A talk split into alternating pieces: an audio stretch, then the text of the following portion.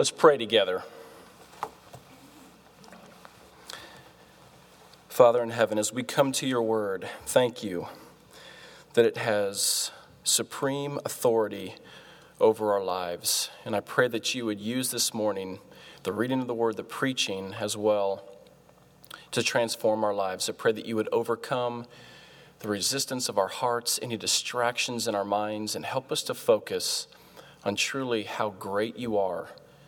That we would understand more fully your love, your grace, your forgiveness that you've extended to us. And this we pray in Jesus' name. Amen. if you have a Bible, please open it to Luke chapter 15.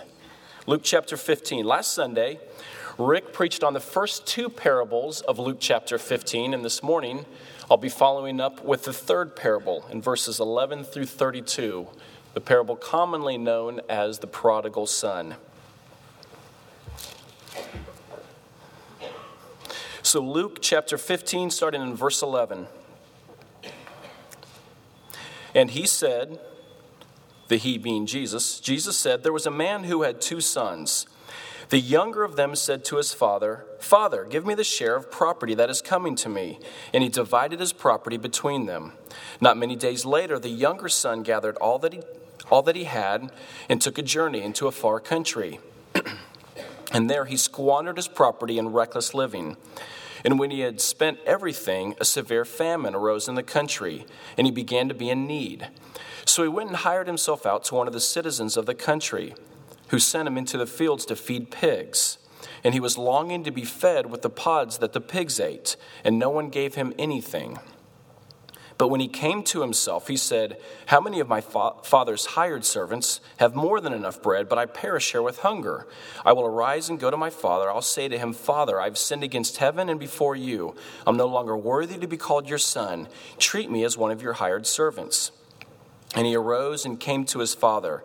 But while he was still a long way off, his father saw him and felt compassion, ran and embraced him and kissed him. And the son said to him, Father, I have sinned against heaven and before you. I am no longer worthy to be called your son. But the father said to his servants, Bring, bring quickly the best robe and put it on him. Put a ring on his hand, shoes on his feet. Bring the fattened calf and kill it, and let us eat and celebrate. For this my son was dead and is alive again. He was lost and is found. And they began to celebrate. Now his older son was in the field, and as he came and drew near to the house, he heard music and dancing. And he called one of the servants and asked what these things meant. And he said to him, your brother has come, and your father has killed the fattened calf because he's received him back safe and sound. But he was angry and refused to go in. His father came out and entreated him.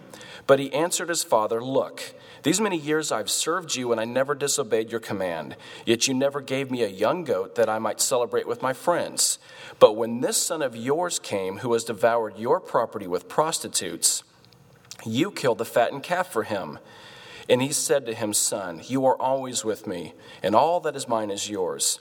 It was fitting to celebrate and be glad, for this your brother was dead and is alive. He was lost and is found.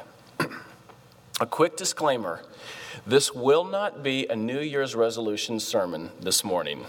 Part of the reason is I can never keep one, and I do not want to set us up for failure right off the bat. This is a popular story, a very popular parable. And Jesus spoke in parables at times to tell stories, but it was more than just a story. Jesus wasn't just about good stories. The stories that he would tell had a lesson in it for us, and it had a lesson for his hearers. The parables that we see throughout Scripture reveal the kingdom values, the character of the kingdom of God. They show us the very heart of God. They reveal that. Parables also were told in a way that they would jolt the listeners into a decision of some kind. On another level, the parables concealed as well as revealed.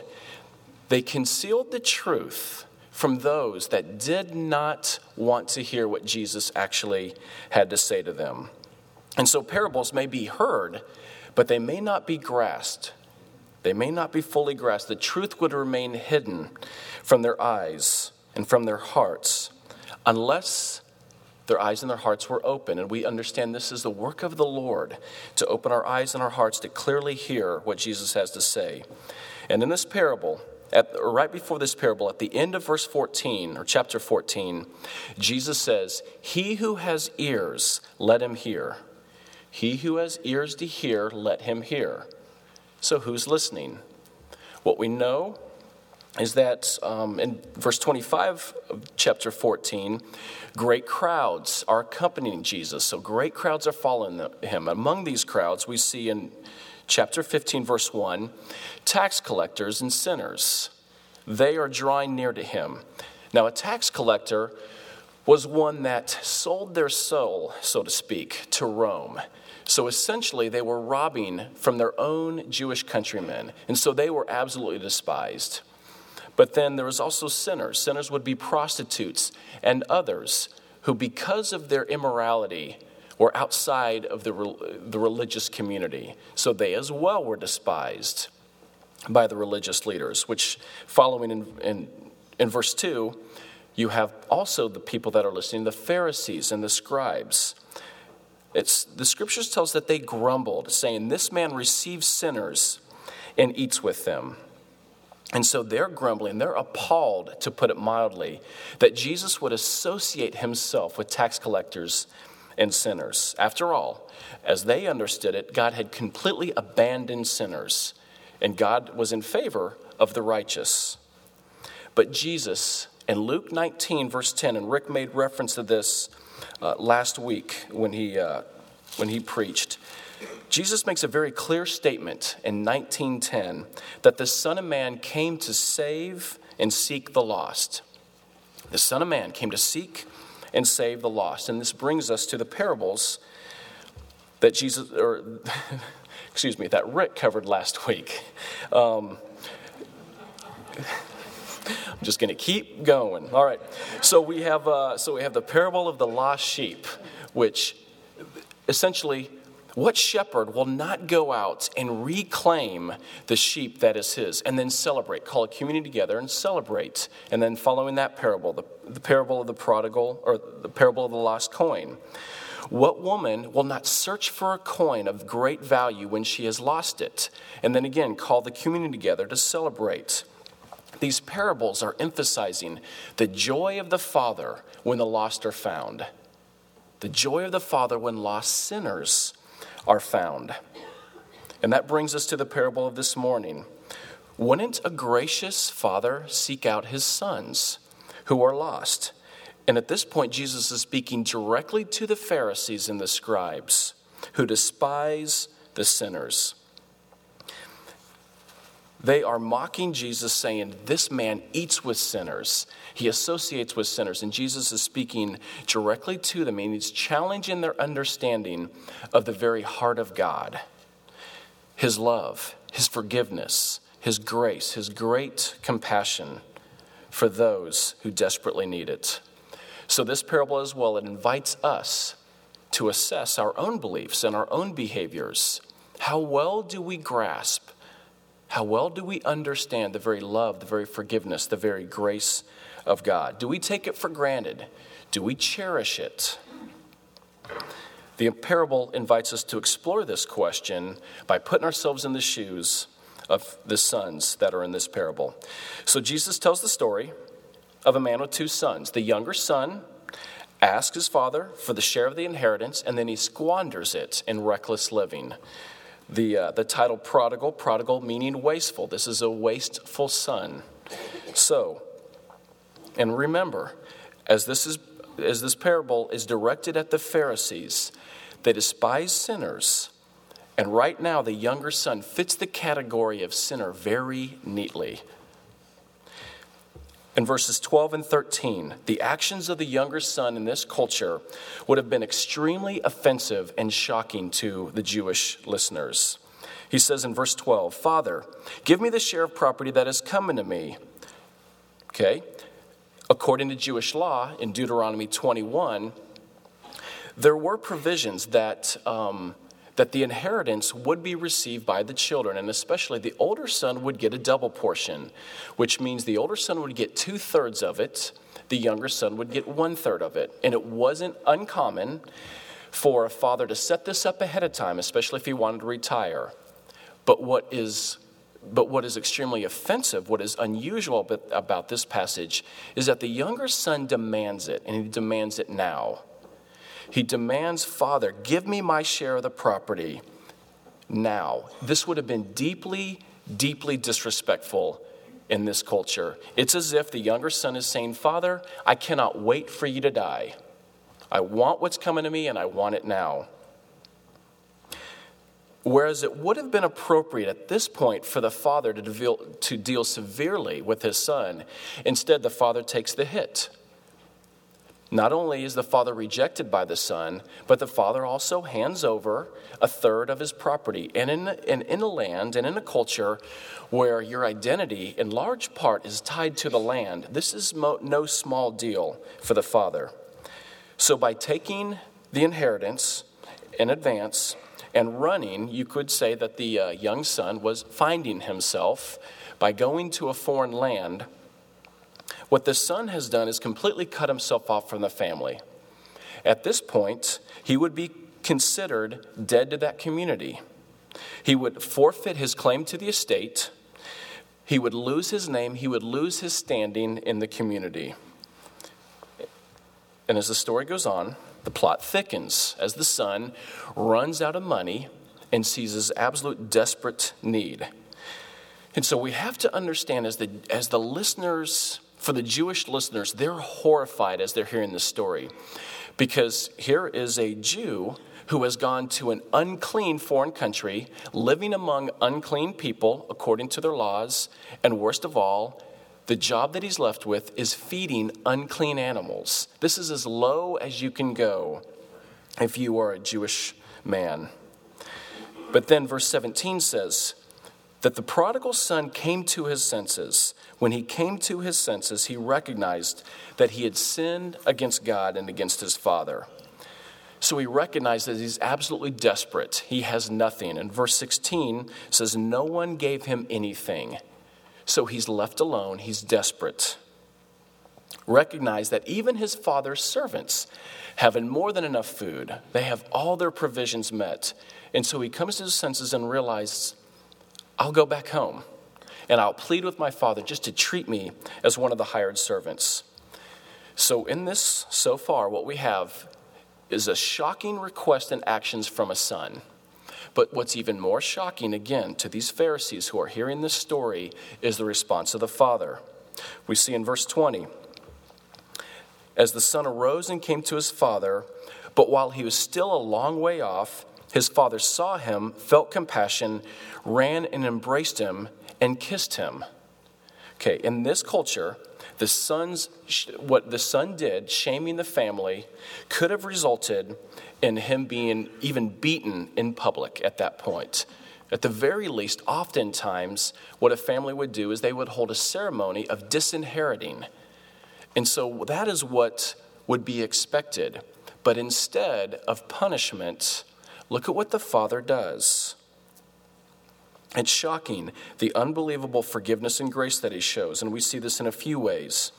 First of all, we see that the Father was actually still looking for him that we get this picture in our minds of a father who is throughout the day at moments in time looking, looking for his son, wondering if he's going to come back home. The father has not yet written off his son. The second thing that's shocking is that the father ran. To us, that is no big deal.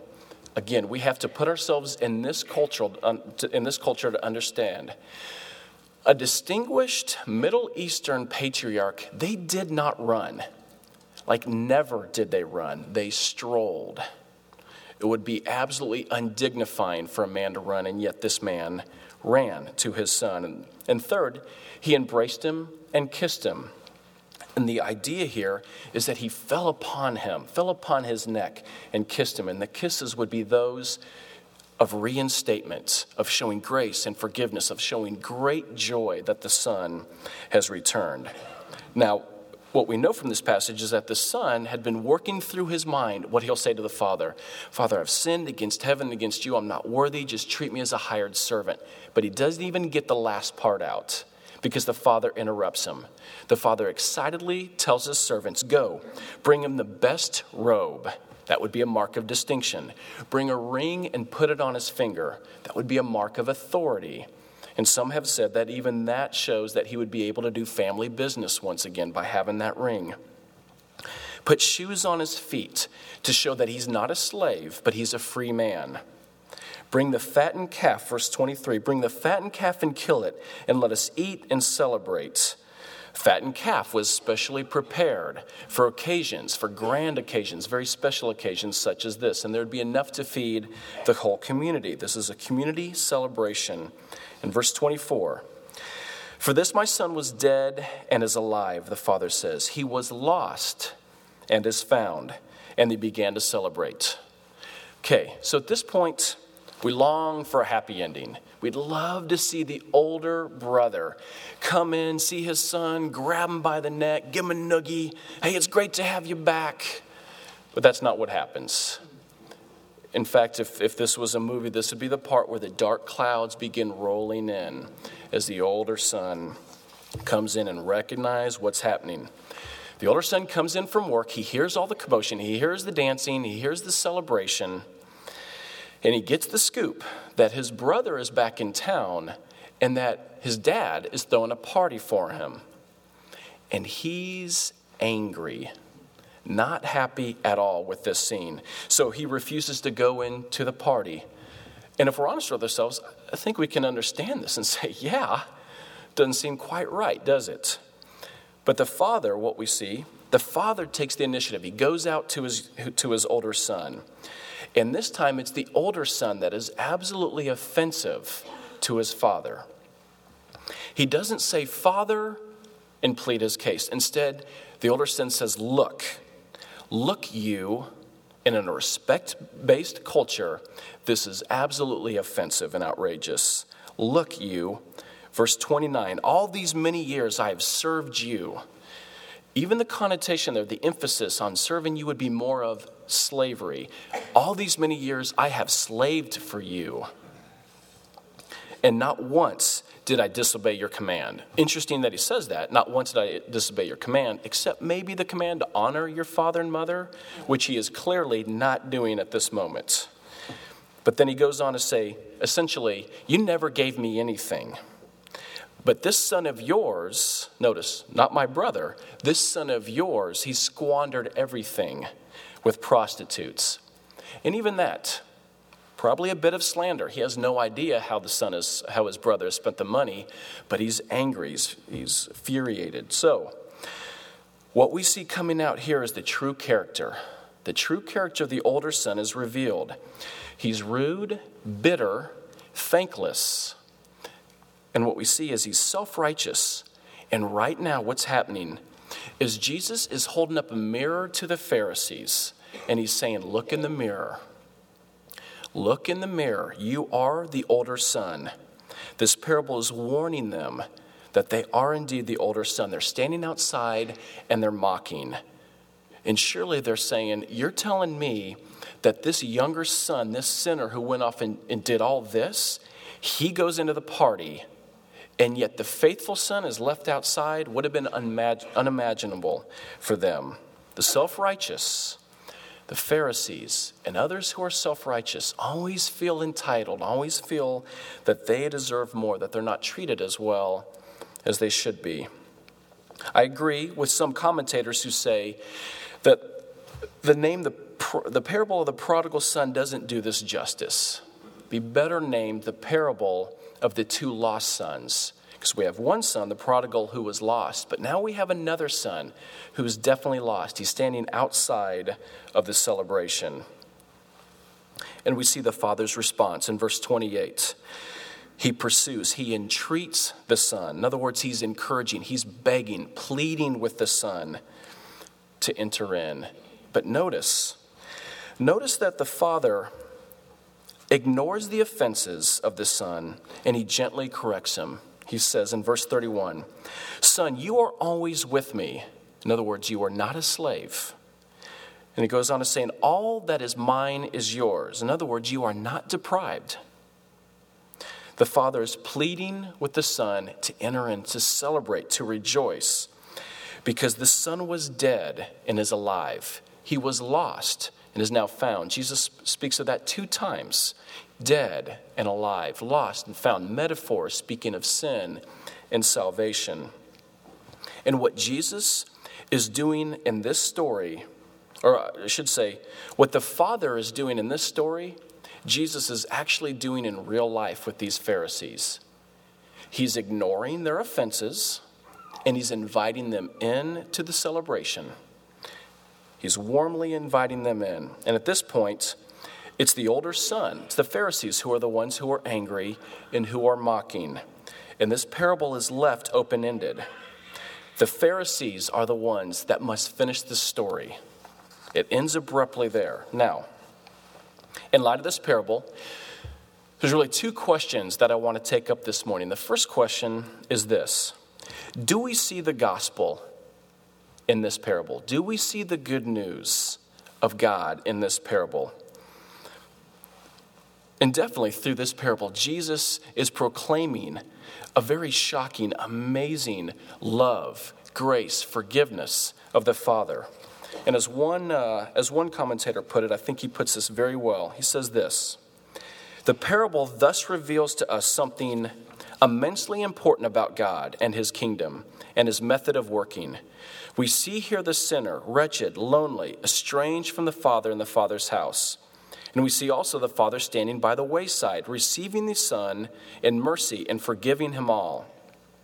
That surely is what the gospel is about the gracious disposition of God towards men, the forgiveness of sins, the restoration of a broken relationship between creature and creator, the casting down of the wall between them, the reconciliation of offender and offended, with God taking the initiative and stretching out his arms in tenderness and pity, graciously, benevolently inviting sinners to himself.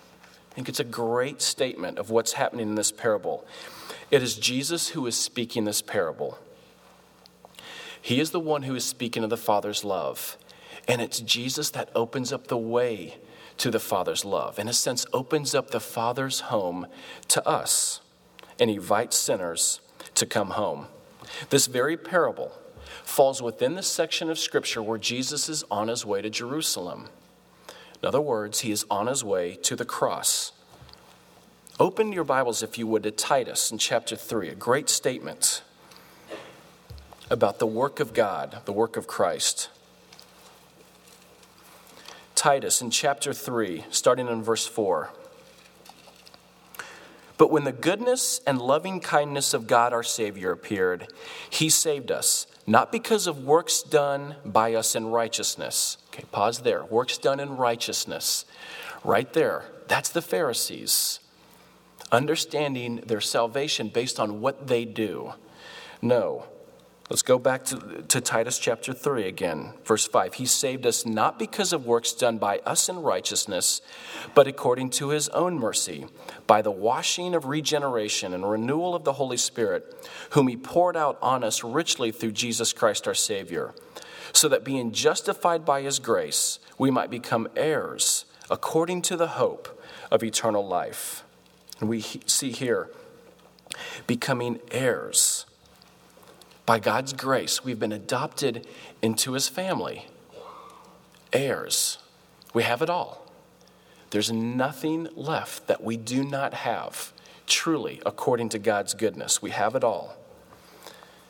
So, do we see the gospel here? I believe it's, it's clearly here the love, the forgiveness, the grace of God.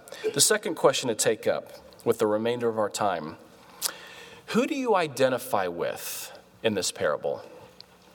As we read through this, who do you say, oh, that's me? That's me.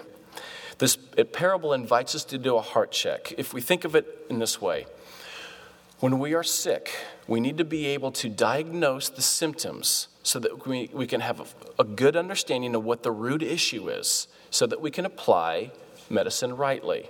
And in this sense, we have to diagnose what are the symptoms. We say it this way. So, what are the symptoms of the younger son? How do we know that we're playing the younger son? We see it when we understand or we think, we're tempted to understand that God is truly standing in the way of our forgiveness. He's standing in the way of our fun. He's standing in the way of our joy in life. That what we desire truly is to be liberated liberated to be self governing, and liberated to, be, to live a self serving life, free to pursue our pleasures and our appetites wherever they might lead. But as we see from this parable, we see from the scriptures, we see from our lives, they typically don't lead us well, do they? Our passions, our appetites do not lead us well. In fact, they leave a pattern of reckless sin and then feeling unworthy of God at times. We see this with the prodigal, feeling very unworthy of his father. At times in our lives, we see our patterns and we see and we feel very unworthy of the grace of God. Part of the root issue is failure to grasp the amazing love, the amazing forgiveness, the amazing grace of God that has been lavished upon us. That we truly have everything. We lack nothing if we are in Christ. We lack nothing. And God shows himself over and over to be completely good, completely wise in our lives. So, what does the, son, the younger son need to hear and grasp more deeply? I believe Augustine put it very well when he says, God, you have made us for yourself, and our hearts are restless till they find their rest in you. Our hearts are restless till they find our rest in you, but we have restless hearts, and at times our restless hearts lead to passions, passions that take us further and further away from the understanding of the very grace of God in our lives. And our passions that lead us away from God leave us stranded and hopeless. But what this son in here needed to hear, what we need to hear, is that when we come to our senses, when we recognized, when we recognize our sin, that repentance is always possible for those who desire God. Repentance is always possible. It's been said there's no pit so deep that God is not deeper still. We're never too far from God. God's love and forgiveness can pardon any of our sin, any of our misery, and restore us, restore us completely back to Himself. And so when we're tempted to say, Father, I've sinned against you, I'm no longer worthy to be called your son, Scripture speaks otherwise, especially if you would if you turn to Isaiah. Isaiah holds out a great promise, a great promise for us. Isaiah, the beginning of chapter 61, Isaiah 61 is quoted in, in this Gospel of Luke. Starting in verse 1 The Spirit of the Lord is upon me, because the Lord has anointed me to bring good news to the poor. He has sent me to bind the brokenhearted, to proclaim liberty to the captives, and opened of the prison to those who are bound, to proclaim the year of the Lord's favor now, this promise that's held out, we see in Luke, this is speaking of Jesus, who has been anointed to preach the good news. And then this goes on. In verse 10 of Isaiah 61, the promise is, I will greatly rejoice in the Lord. My soul shall exult in my God, for he has clothed me with the garments of salvation. He has covered me with the robe of righteousness. The image I want to play out here is with the younger son. When he comes back, he's clothed by his father in a robe. But how much more? Through Christ are we clothed in his righteousness. And his amazing thing for us to grasp is that because of Jesus' perfect life, his perfect death, that he has perfectly clothed us with his grace and with his righteousness. So we have great hope, and especially for our prodigal loved ones. Many, um, there are many of us who know loved ones, and many parents at times of sons and daughters that they long that they would come back to their senses, long that they would understand their great need. And so we see in this parable great hope, not just for us, but great hope for others. And it's a great prayer that we would pray that they would come to their senses and that God would so work in their lives to bring them back to an awareness of their desperate need for Him. Okay, so with this, the symptoms of the older son. Now, first, I want to quickly clarify that if we're in Christ, we're not Pharisees. Pharisees are ones who rejected Christ. But for believers, we need to be able to assess when are we falling back into the spirit of the Pharisee with the way that we look at people and understand God. At times, one of the symptoms that we're falling into the spirit of Pharisee is grumbling. It's a lack of gratitude. One way that this was uh, that this came clear to me was uh, a time where my wife and I were in Disney, uh, went to Disney World with, with our children. This is years ago. And it was at the end of the day, the park was closed down. There was only a few cars left. We were walking to our car, but we noticed this other family walk into a car as well. It was a, it was a husband and a wife, and basically they're limping. Like they are absolutely exhausted, you can tell. Their arms are full of cotton candy, uh, you know, wearing the hats with the funny ears on them. They got all the autograph stuff from Mickey and the gang. They've got it all. Toys. But there's a younger son that's about 10 steps behind him, and he's yelling as loud as he can, wailing and crying, But why don't you want to buy me a toy? Because they just went through, you know, when you leave the park, you go through the gift shop, and he didn't have enough. He's whining and complaining because he had all this, but why didn't you buy me that toy? You don't love me. And oftentimes, we are that child. Or we could say at times we slip in, we are the spirit of the Pharisees, who we've been giving, we've been given everything. If we truly understand the riches of the gospel, the riches of the grace, the forgiveness, the love of God. But at times, we want more. And that really is the spirit of the Pharisee, entitled to more, and an attitude at times of God, you owe me. I've sought to be faithful to you, therefore you owe me. You owe me great health. You owe me stable finances. You owe me good relationships. You owe me that I'll never have a prodigal son. But we have to be very careful with what we claim that we deserve. Because really, isn't it about grace? It really is about God's grace. And He can use any of the above circumstances our relationships, our finances, our health, anything to draw us closer to us, to use these in a way to sanctify our lives.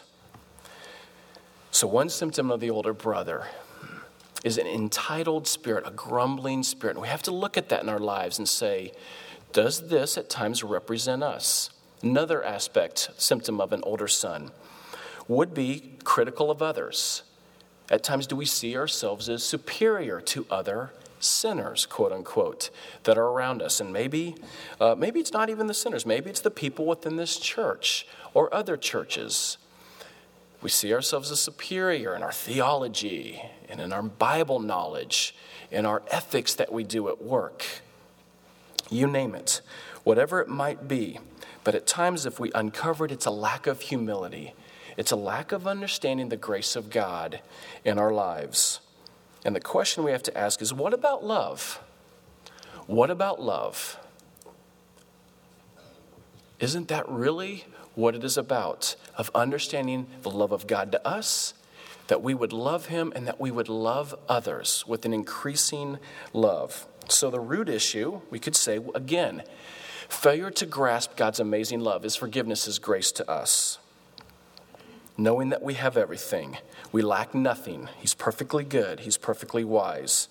So, what does the older son need to hear, and what does the older son need to grasp more deeply? It's the words of the father in this parable Child, you are always with me, and all that I have, all that is mine, is yours.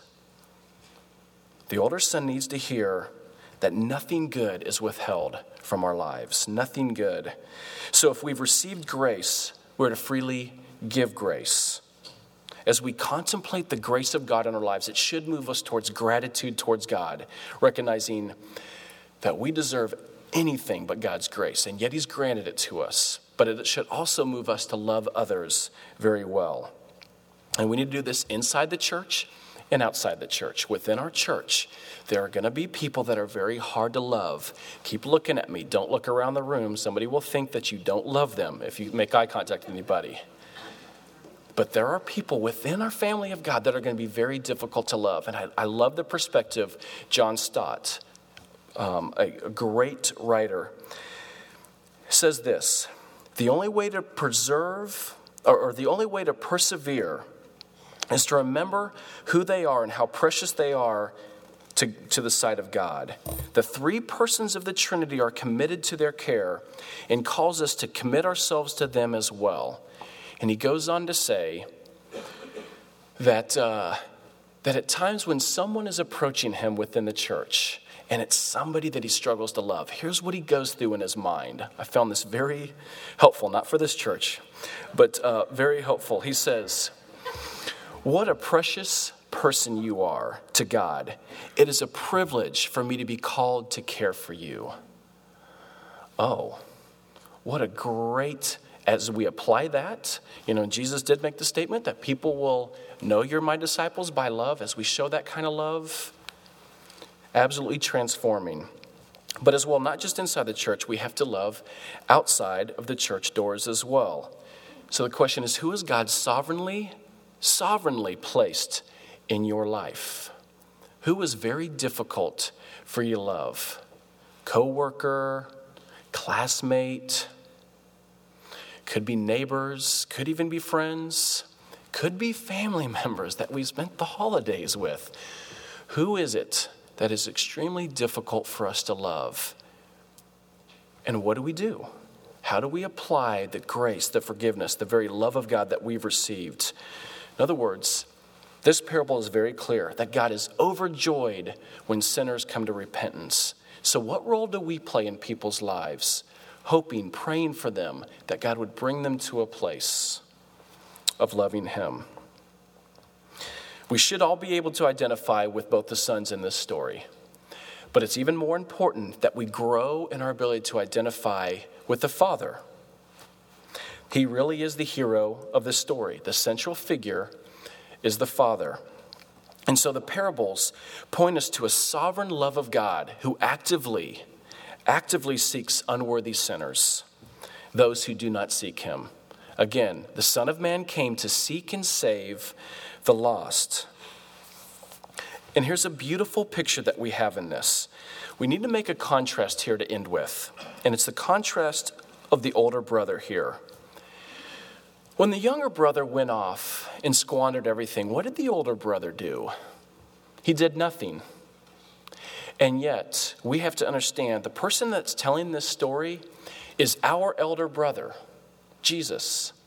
And what did he do?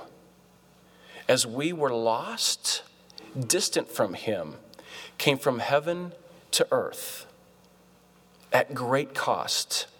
Our elder brother absolutely pursued us. And anytime there's forgiveness, there's a great cost. And look at the cost of the elder brother all the way to the cross, died for us on our behalf to pay our debt. And there at the cross, Jesus was stripped naked of his robe and of dignity so that we would be robed in righteousness.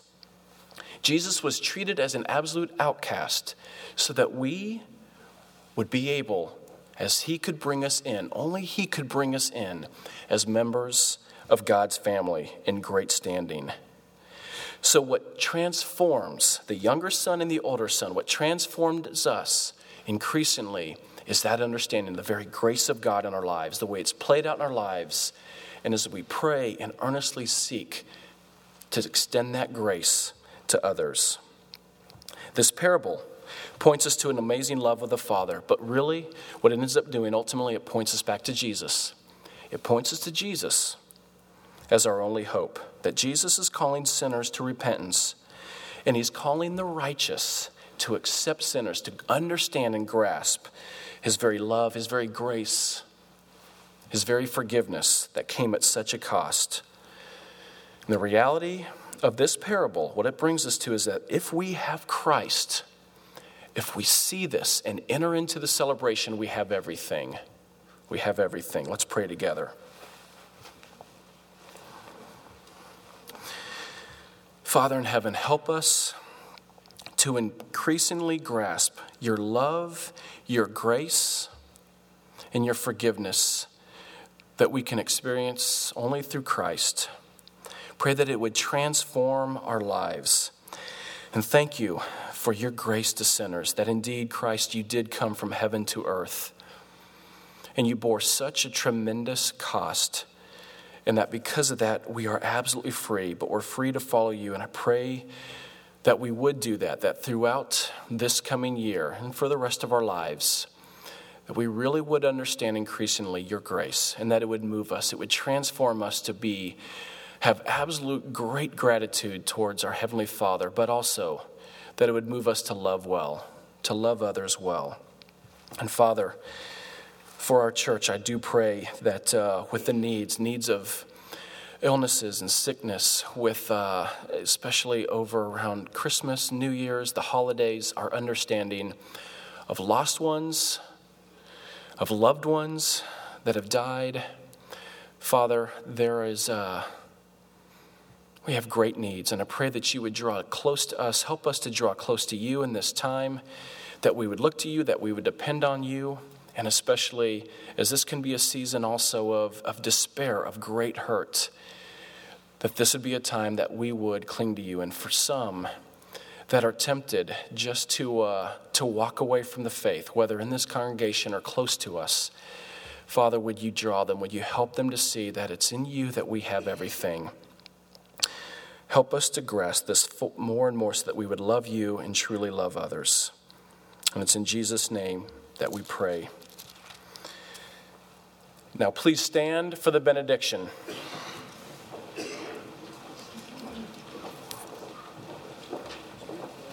And our response to the benediction will be to sing together. Here is love, as printed in your bulletins. And now receive this as the Lord's benediction. Now, to him who is able to do immeasurably more than we ask or imagine, according to his power that is at work within us, to him be glory in the church and in Christ Jesus through all generations. Amen.